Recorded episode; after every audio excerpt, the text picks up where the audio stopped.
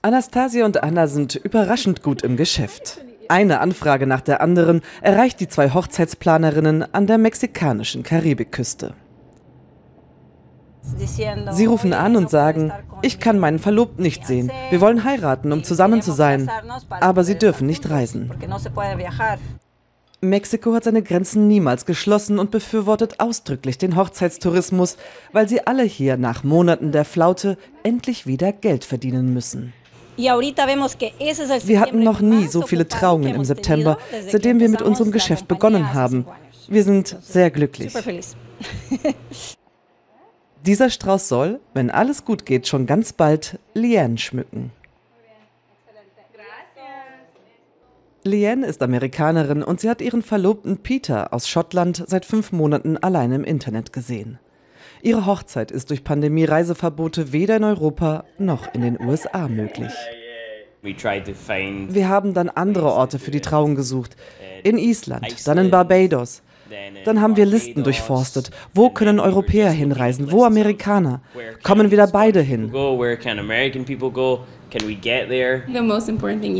Liebe ist doch das Größte, was der Mensch zu geben hat. Es ist das, was Menschen zum Lachen und zum Tanzen bringt, was Poesie und Musik erschafft. Nach Monaten der Misserfolge kommt Mexiko ins Spiel und plötzlich geht alles ganz schnell.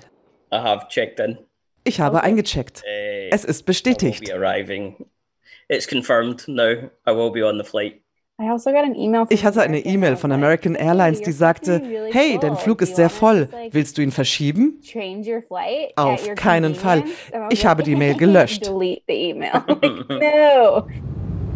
Endlich geht es los. Jeder filmt seinen langen Weg zur Wiedervereinigung.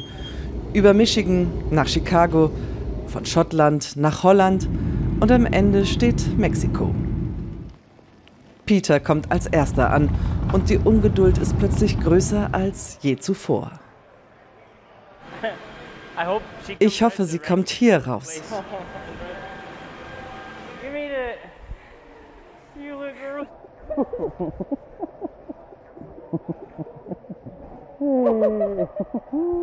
Ein Wiedersehen nach fünf Monaten.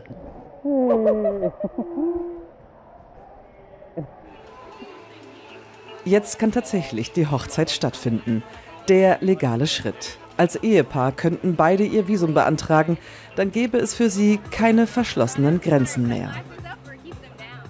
Wir hatten so viele gescheiterte Pläne, um zu heiraten. Dass Mexiko es jetzt möglich macht, dass wir hier sind, ist eine große Befriedigung. Die letzten Minuten. Zur Trauung sind wenige, engste Freunde aus den USA angereist. Es soll etwas ganz Kleines, aber Liebevolles werden. Irgendwann, vielleicht nächstes Jahr, kommt das große Fest mit der ganzen Familie, die jetzt über das Internet mitfiebert. Seid ihr im freien Willen gekommen, um den Bund der Ehe einzugehen, dann sagt ja. Meine Damen und Herren, Mexikos neuestes Ehepaar, Herr und Frau Dunlop. Mr. und Mrs. Dunlop. Als die beiden die gesetzlichen Papiere vor der Standesbeamtin unterschreiben, erreicht Anastasia und Anna schon die nächste Anfrage für eine Hochzeit. Liane und Peter können jetzt ihr Visum als Ehepaar beantragen und dann in wenigen Wochen ihre Liebe ohne Grenzen leben.